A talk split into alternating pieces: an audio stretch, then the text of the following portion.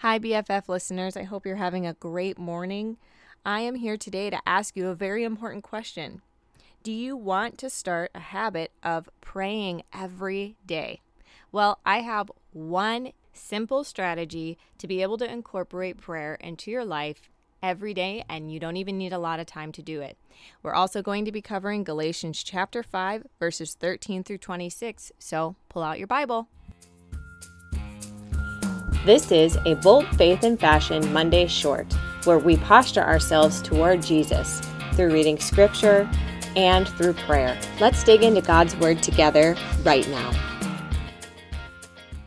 Today's reading is Life by the Spirit. It's under Galatians chapter 5, starting in verse 13.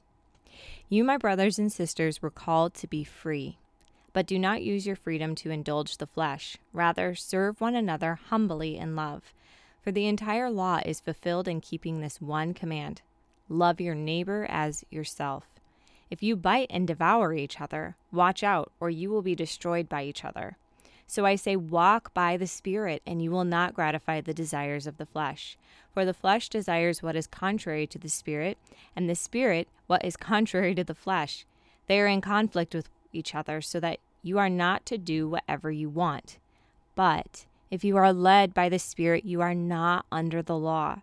The acts of the flesh are obvious sexual immorality, impurity and debauchery, idolatry and witchcraft, hatred, discord, jealousy, fits of rage, selfish ambition, dissensions, factions, and envy, drunkenness, orgies, and the like.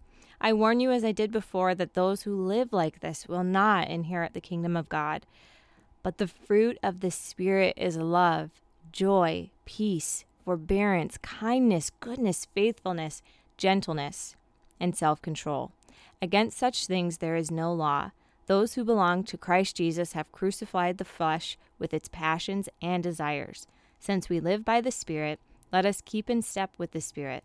Let us not become conceited, provoking and envying each other. I believe that I was called to read this scripture this week because a lot of the things that we say to ourselves about our body image or about each other, or even the negative um, things that we say to our children or to our friends, or the negative mindsets that we have that tear each other down and tear ourselves down, has to do with not tapping into the Holy Spirit we have access to that that we've accepted inside of ourselves, just not taking part in the blessings of the fruit of the Spirit. And so, this is the scripture I would love for you to meditate on this week, if you would, because when we start to really think about who we are and whose we are, we can then begin to see the fruit of that identity in Christ in our lives. Maybe we're more patient with our children because we realize that we misbehave just as often as they do not justifying their behavior, but understanding that it is hard to obey. Maybe we speak kinder to someone who is being unkind, knowing that we have the same capability of being ruthless in our words when we're angry at our spouse. That being said, I promised I would share one simple strategy to incorporate prayer into your life every single day. And this is what came to mind. I usually give credit of any idea that's good to Holy Spirit. So I'm praying that that is the case. We are going to focus on one thing per week to commit to praying about. And I would like to start at the top, which is let's pray about your relationship with God, your relationship with Holy Spirit. For seven days from now until ne- the next Monday morning short, I would like you to have a prayer focus on how you can be more connected to Holy Spirit's voice. So, pray with me now. Holy Spirit, I ask you to take down the walls around my heart, around my mind, and I ask you to do the same for the women listening to this podcast. Lord, I ask that you would help us to hear you clearly that you would help us to pause in those moments that we need to listen for your voice.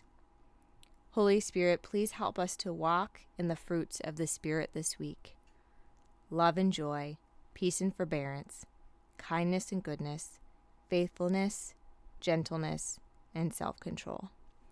Thank you, Lord, for these gifts. We love you. In Jesus' name, amen.